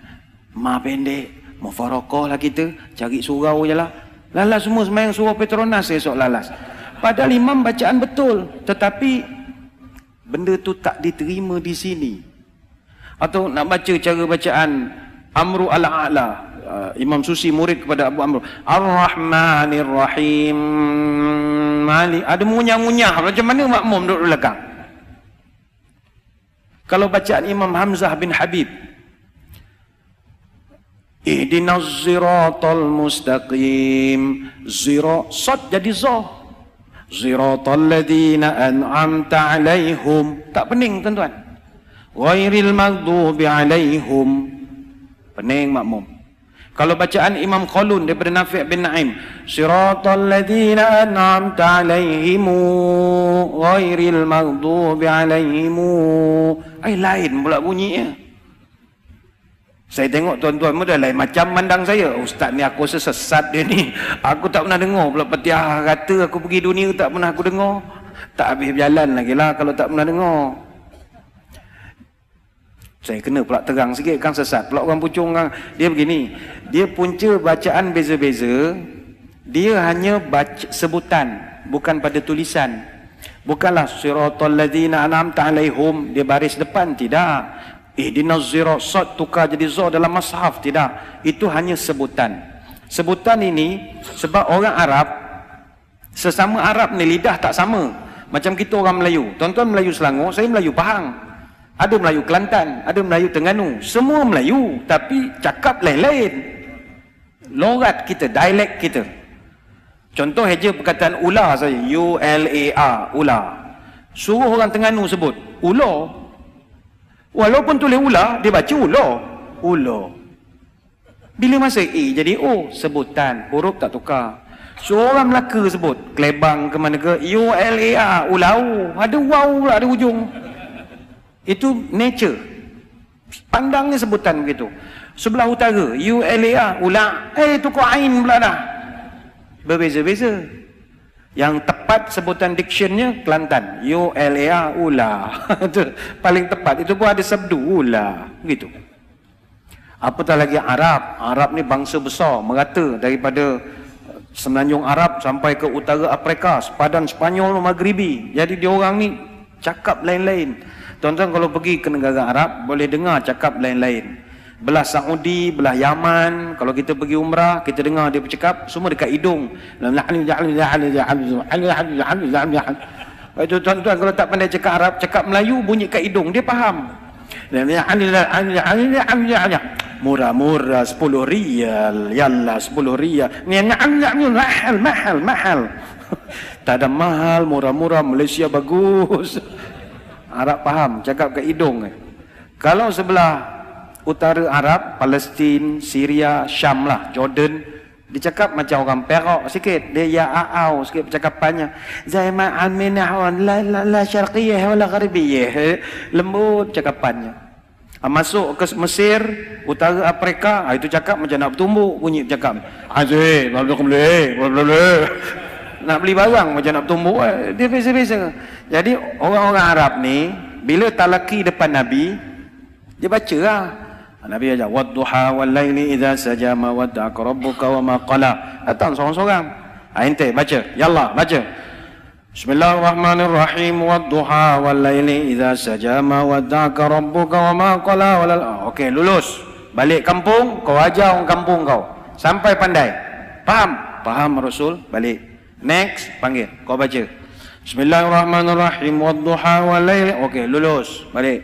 Next, baca. Bismillahirrahmanirrahim. Wadduha. Nah, dia kata wadduha. Apa wadduha? Wadduha. Sorry. Semula ya. Semula. Bismillahirrahmanirrahim. Wadduha. Wadduha lagi. Baca semula. Wadduha. Sorry ya Rasul. Bismillahirrahmanirrahim. Wadduha. Mereka orang mana? Orang Paris ya Rasul. Orang Paris, ah, baca lah. Kan orang belah Paris Perak, biar apa asal bergaya. Dia dah tak boleh ubah lagi dah. Jadi orang yang sebelah utara utara semenanjung Arab itu cakapnya macam orang belah Perak, la syarqiyah wala gharbiyah. Belah cakap biar apa asal bergaya. Nabi dengar, Nabi kata, okeylah, bacalah, kata Nabi. Lulus bacaan itu. Sampai sekarang, bacaan warash. Bismillahirrahmanirrahim. Wadduhe. Wallayni idha. Ma waddaka rabbuka wa ma qale. walal akhiratu khairul laka minal ula tapi kalau imam buat apa pendapat makmum gila dah imam ni agak ah. Sebab itu kita bukan tak nak lepaskan ilmu ini. Kita simpan sebab belum sampai masa. Harap tuan-tuan faham. Kenapa? Eh apa salah tak boleh amal mazhab banyak-banyak? Ah selangor mesti syafi'i tu. Bukan tak nak bagi. Belum sampai masa. Sebab kiraat pun terpaksa kita kontrol. Supaya kalau tidak berlaku satu kes di Selangor saya tak sebut daerah mana. Satu orang imam dia balik pada Syubro Mesir Syubra belajar kiraat Memang champion lah bacaan. Tapi dia lupa kita di Malaysia ni Di Selangor ni Cara bacaan baca Abu Bakar Asim. Hari tu dia entamnya bacaan Qolun Murid Nafi' bin Naim. Siratul ladina an'amta alaihimu Ghairil maghdubi alaihimu Waladdallun. Makmum jawab Amun. Amun. Kena panggil dengan pejabat agama. Nazir kena panggil dengan imam pun kena panggil Ilmu tu betul Tapi belum sampai masa Jadi harap tuan-tuan Bila kita sebut malam ni Syiah ke Qadiani. Kita bukan benci tuan-tuan tidak. Tapi bukan di Selangor. Cari tempat lain lah. Beli pulau mana-mana duit banyak kan. Qadiani katanya kaya sangat. London ada Paris. Belilah pulau. Jangan di sini. Kami sini 2 campur 2 4. Kami tak reti 2 campur 2 6. Bukan silibus kami. Maaf.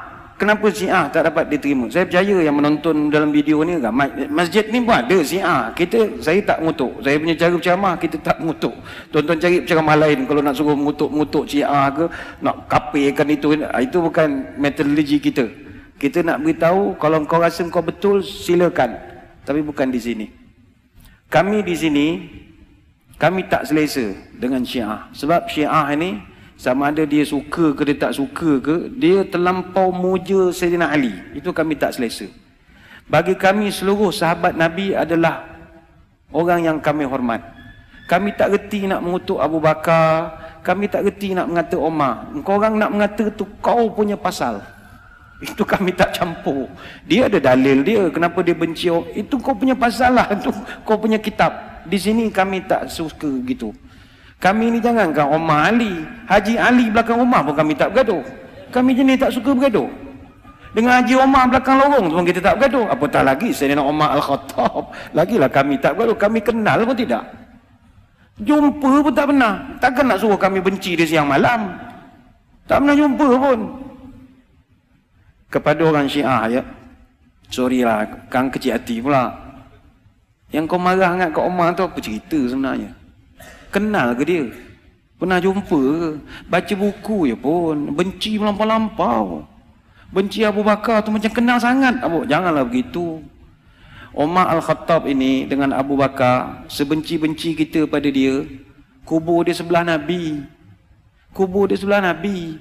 Takkan tu pun kau tak boleh nak kenang sikit. Kita dengar orang mati Mekah pun kita dah respect. Oh, jemaah kita seorang meninggal maka Masya Allah hebat.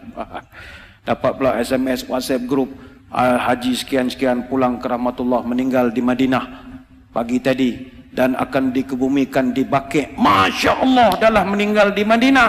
Kebumi pula di Bakir. Ini memang jackpot betul lah. Triple seven dia dapat. Musim haji Madinah, bandar Nabi, kebumi di Bakir. Kita pun kagum lah datang ke rumah jumpa isteri dan anak-anak dia. Apa amalan arwah ni agaknya ya? Hebat betul dia mati di Madinah ke bumi dibakit hello itu baru ke bumi dibakit Umar Al-Khattab dengan Abu Bakar ke bumi kat kaki Nabi. Takkan kau tak boleh respect? Alah dia ke bumi tu dia suruh. Suruh apa dah mati kalau orang tak nak tanam boleh ya orang tak tanam Allah muliakan dia Fikir logik itu sudahlah. Nak benci tentu arah tu ngapa? Ini minta maaf kalau kita metikaikan akidah siap. Tapi kita tak selesa lah. Kita, nenek moyang kita tak ajar begitu lah. Benci orang yang kita tak kenal melampau-lampau. Tapi orang Melayu ni sebenarnya, dia dengan Serina Ali ni memang dia ada taksub sikit. Tapi bukan sebab kita syiah, memang ada taksub sikit lah. Sebab itu orang Melayu ni, apa saja yang kuat, gagah, perkasa, semua nisbah kepada Ali. Sampaikan minuman keras, saya panggil minuman keras, bukan yang haram tu, minuman yang mengeraskan tu, namanya tongkat Ali.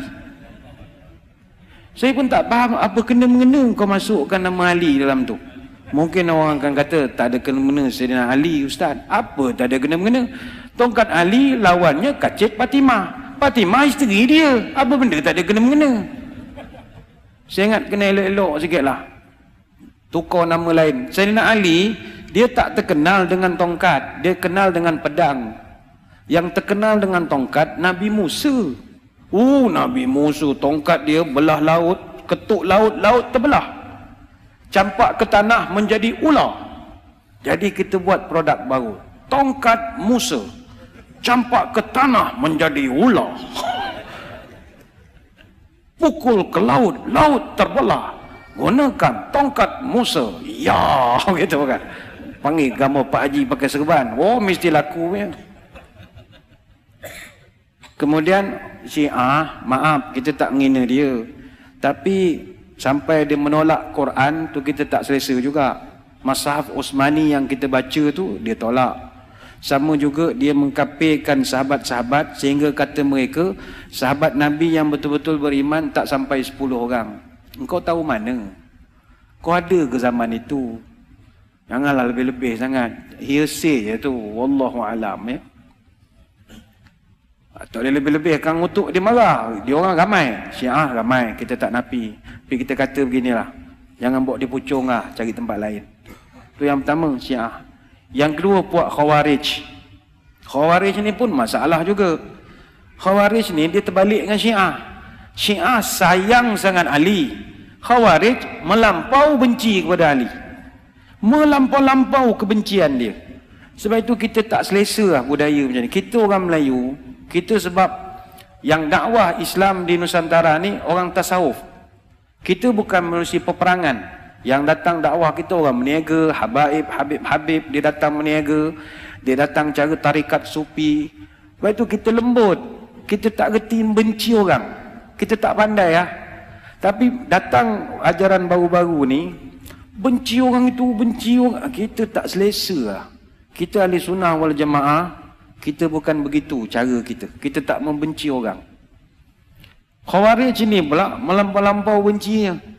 Sebab itu bagi orang khawarij, dia keras. Dalam teori akidah khawarij, siapa yang buat dosa, kapir. Asal berdosa ya, kapir. Eh, kasarnya. Bagi kita ahli sunnah wal jemaah, kalau buat dosa, tak jatuh kapir. Hanya fasik saja. Kecuali orang tu mengharuskan dosa itu. Dia tak semayang. Kenapa kau tak semayang? Ah, tak apa semayang. Tuhan kan bukannya kisah sangat. Tak semayang pun Tuhan tetap jadi Tuhan. Ah, itu tak boleh. Tapi kalau kita lakukan dosa tanpa ada menghalalkan perbuatan tersebut, diselangi dengan istighfar, itu fasik. Dan bertaubat diampunkan oleh Allah. Begitu juga orang khawarij, mereka menganggap selain daripada khawarij itu halal darahnya. Siapa sekarang yang banyak pegang khawarij? Geng-geng teroris ni banyak khawarij. Yang ngebom-ngebom tu, kalau tak dicek akidahnya elok-elok, dia sebab halal darah semua orang. Agama kita tak ajar begitu. Itu bukan aliran ahli sunnah wal jamaah. Yang ketiga, yang kita tak nak ada di bumi Selangor ini, Mu'tazilah. Mu'tazilah ni orang yang banyak menggunakan akal dalam memahami agama. Sekarang makin banyak, makin ramai. Dia nak faham agama ni, dia tak nak pakai nas, fatwa, kajian ulama, hadis-hadis ni semua tak payahlah kata dia. Hadis ni kata dia yang riwayat Bukhari, Muslim. Bukhari, Muslim tu orang semua. Tak kalau tak pernah lupa. Kita pun lupa ada masa remote astro pun tak jumpa lupa mana letak. Takkanlah dia hadis dia ingat sebiji-sebiji ayat Nabi kita yang tak ada ilmu dengar munasabah juga ya kata macam gitu. Janganlah begitu. Jangan gunakan akal. Kalau gunakan akal tak tak selesai masalah. Bagi contoh ada orang dia tanya kenapa kita nak kena sama pakai apa, tanah lah pakai air. Nabi dulu sama pakai tanah sebab zaman dia tak ada fab berbuku, tak ada bris, tak ada klorok, tak ada katanya. Kita sekarang kan dah moden, pakailah klorok. Apa masalah kau katanya. Susahlah kita. Semua pakai akal. Kelompok-kelompok begini saya ingat makin ramai. Cuma kalau tuan-tuan nak kenal orang Mu'tazilah, kalau bab Isra' wal Mi'raj kita boleh cam. Siapa-siapa yang mengatakan Nabi Mi'raj dengan roh saja tu Mu'tazilah. Mu'tazilah. Sebab dia kata takkanlah Nabi boleh naik buruk uh, sampai ke atas tu. Nabi pakai roh mimpi tu. Sebab dia pakai logik. Pakai logik. Kelompok yang keempat Murji'ah. Murji'ah ini mereka pegang kepada prinsip iman ini cukup ma'rifatullah. Engkau dah sampai peringkat makrifat, hakikat makrifat, tak payah semayang lah. Ha, ini kan saya akan terangkan kemudian lah. Sebab ini yang paling banyak, bukan sekadar di Selangor, di Pucung ni pun lambat-lambat mesin begini. Yang kelima, Najariyah ataupun Qadariyah. Orang Najariyah, Qadariyah, dia tolak Qadak dan Qadar. Semua yang berlaku adalah secara natural, semula jadi. Tak ada campur tangan Tuhan. Tuan-tuan berjaya ke, gagal ke, mati, hidup, sakit, semuanya kita yang rancang. Bukan Tuhan punya kerja. Segala yang berlaku, tak ada kena-mengena dengan Tuhan. Sebab itu zaman dulu ada satu orang ulama, dia berdebat dengan geng-geng Najariah Qadariyah. Geng-geng yang tak percaya takdir. Ini semua kita yang buat, bukan Tuhan. Jadi dia ajak berdebat. Dia kata, pagi esok, aku nak berdebat dengan kau. Dekat kampung kau aku akan datang pukul 10 pagi. Korang tunggu. Aku seorang, engkau 10 orang pun aku sanggup lawan. Jadi dia pergi lawan. Pagi esok, dia kampung ulama ni seberang sungai. Nak pergi ke kampung puak-puak Qadariyah ni jauh. Kena naik sampan. Geng-geng Qadariyah ni tunggulah kat surau. Tak sampai-sampai. Pukul 10 tak sampai. Pukul 11 tak sampai.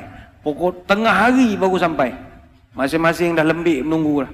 Datanglah ulama ni baru sampai dah 2 3 jam lambat. Geng-geng Qadariyah ni marah. Eh ustaz, kalau engkau tak boleh nak tepat janji, jangan cerita pasal agama lah. Engkau masa pun tak boleh tepat janji pukul 10, kat pukul 1 baru sampai apa cerita? Sabar, kata dia sabar. Saya tadi nak pergi ke kampung awak ni, perahu tak ada. Saya mikir macam mana aku nak pergi ke seberang. Tunggu punya tunggu. Tiba-tiba ada pokok tumbang depan saya. Boom tumbang. Bila dia dah tumbang, prop-prop-prop berubah. Jadi sampan pula dah. Saya pun fikir macam mana aku nak kayu ni. Tunggu punya tunggu. Ranting berubah. Sup, sup, sup, sup, sup, sup. Jadi pendayung. Inilah baru dapat sampai tadi ni. Geng-geng Qadariyah ni pun jawab. Alah nak menipu pun agak-agak lah. Takkanlah benda tu jadi begitu ya. Ngeng ngeng ngeng ngeng ngeng. Alah agak-agak lah. Habis kalau awak tak percaya cerita saya. Apa yang awak boleh kata dunia ni tak ada pencipta pula. Macam mana selama ni awak kata semua tak ada campur tangan Tuhan. Kalau perahu tu pun ada campur tangan manusia. Apatah lagi dunia ni takkanlah Tuhan tak campur biarannya dapat menang 1-0. Terus menang ni. Terus menangnya. Di debat para ulama dulu. Ada satu kelompok kelompok Jabariyah. Ha, ini pun jangan benarkan di Negeri Selangor. Jabariyah ini dia kelompok yang bagi dia manusia tidak ada usaha, tidak ada akhtiar. Semuanya takdir Allah belaka.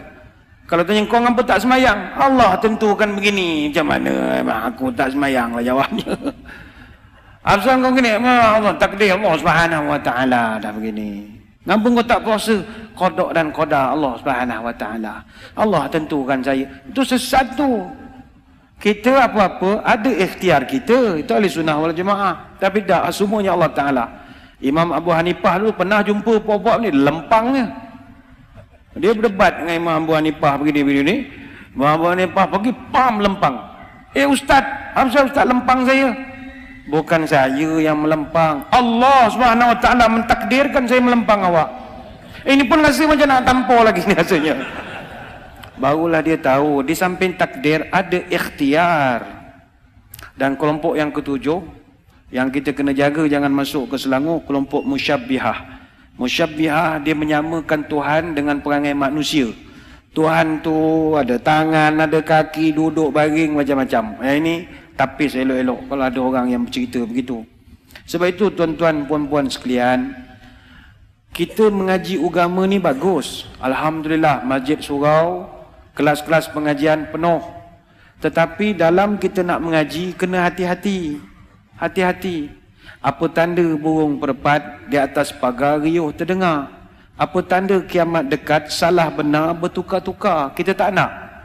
Mengaji dengan ustaz ni lain. Esok, eh lain pula. Mana satu yang betul? Buka YouTube, lagi pening. Tak ada tapisan langsung.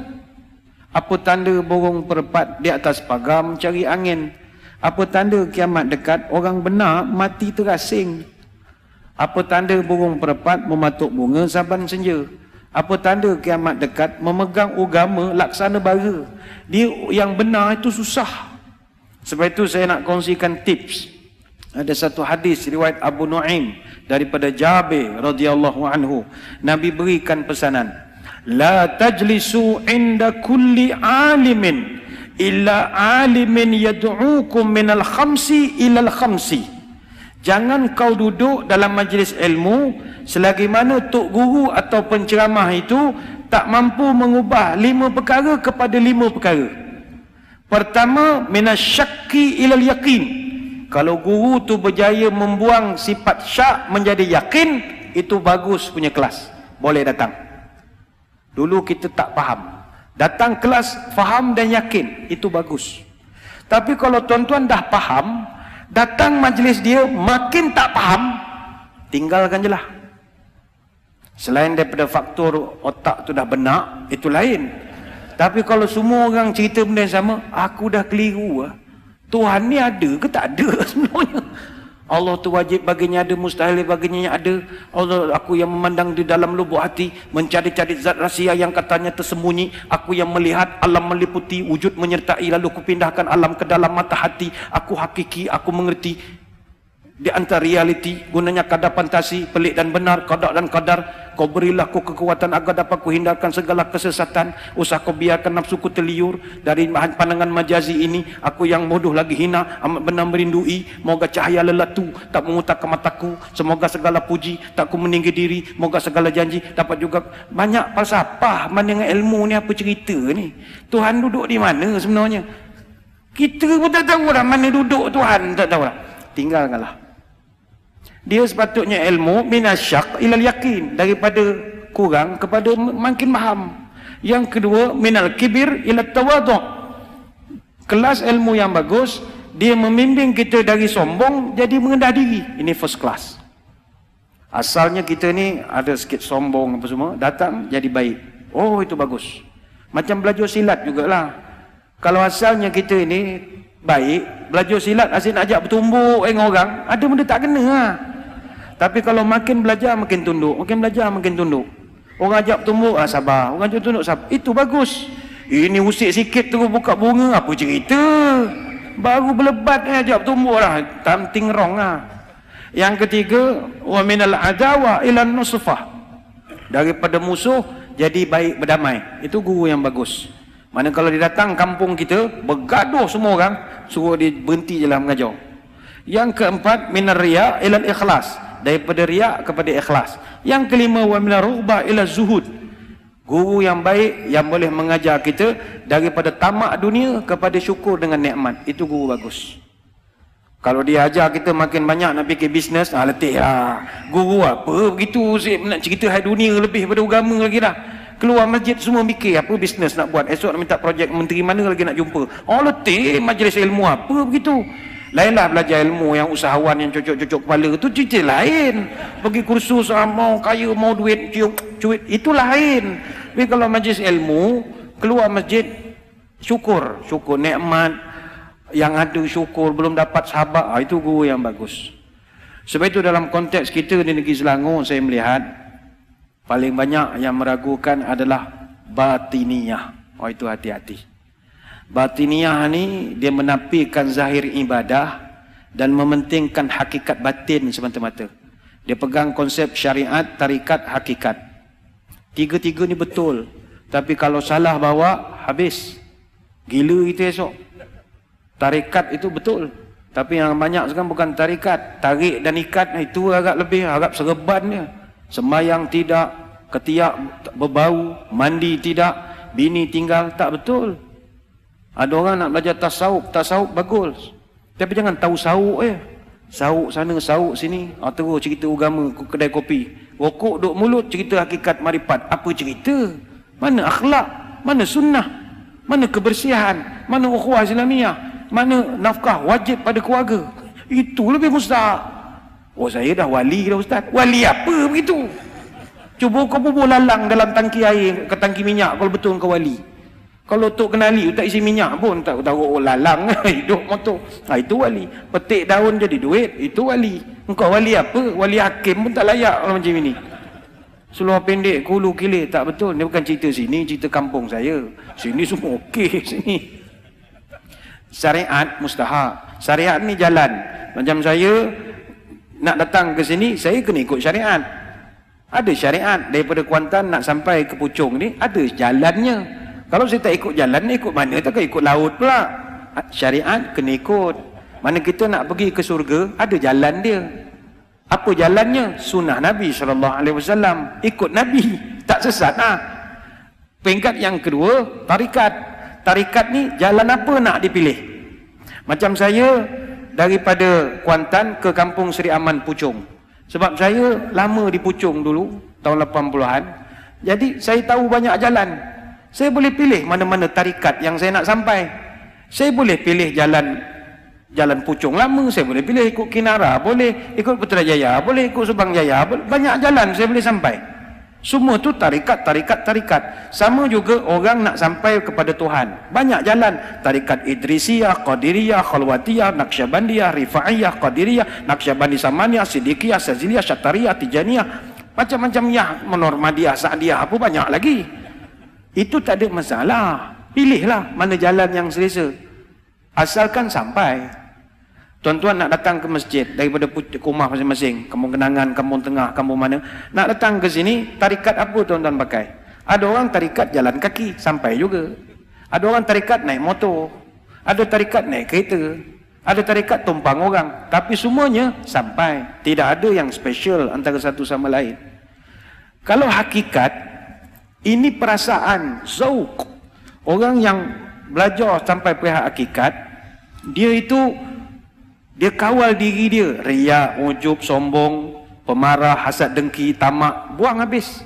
Dia akan didik dirinya ikhlas, cinta Allah, rasa hebat Allah, rasa gerun neraka, sentiasa rasa berdosa, rasa malu pada Tuhan, rasa Tuhan menengok dia siang malam, rasa simpati kepada diri sendiri, rendah diri, yakin, tawakal. Ini hakikat. Tapi berapa orang kita tengok sekeliling kita, dia kata dia dah sampai makam hakikat, tapi akhlaknya macam mana? Dengan orang kasar, rokok, duk, tak sesuai. Engkau nak isap rokok, isap, janganlah public. Carilah lombong mana duduknya, makan-makan pokok, jangan tunjuklah.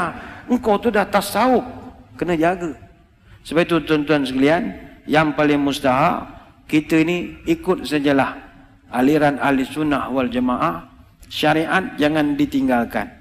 Ingat kata Imam Malik rahimahullah, man tafaqqaha wa lam yatasawwafa faqad tafassaqa wa man tasawwafa wa lam yatafaqqaha faqad tazandaqa wa man jama'a bainahuma faqad tahaqqaqa. Siapa yang berpekah tanpa tasawuf dia jadi fasik. Maknanya dia fekah tapi tak belajar untuk nak buang sifat panas bagan, Engkau ustaz tapi sumpah serana, panas baran, tendang tendang kereta. Panas baran, mana tasawuf tak ada. Maka dia telah fasik. Barang siapa bertasawuf tanpa fekoh, itu dia telah jadi zindik. Iaitu kape tanpa sedar. Tapi siapa yang gabungkan dua-dua, itulah yang terbaik sekali. Moga-moga apa yang kita bincangkan pada malam ini, memberi manfaat kepada kita bersama.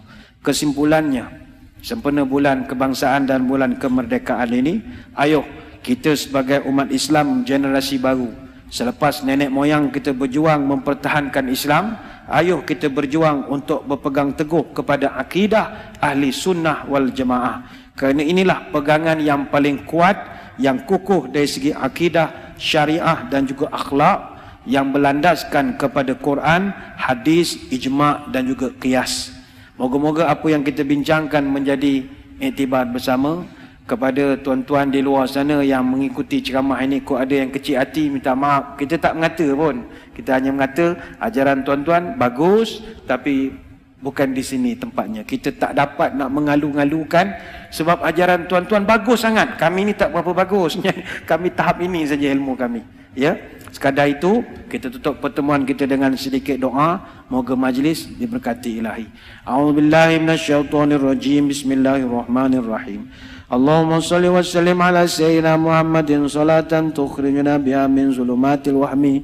اللهم طول أمورنا وصحح أجسادنا ونور قلوبنا وثبت إيماننا وأحسن أعمالنا ووسع أرزقنا. وإلى الخير قربنا وعن الشر أبعدنا واقضي حوائجنا في الدين والدنيا والآخرة. إنك على كل شيء قدير.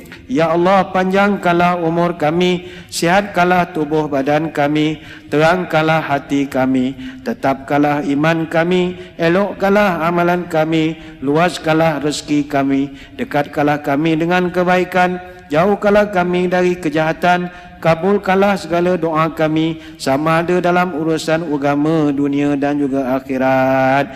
Ya Allah peliharakanlah negeri kami peliharakanlah negara kami yang tercinta jagakanlah agama untuk kami. Wasallallahu ala sayyidina muhammadin wa ala alihi alamin. Wabillahi taufiq wal hidayah. Wassalamu alaikum warahmatullahi wabarakatuh. Wallahu a'lam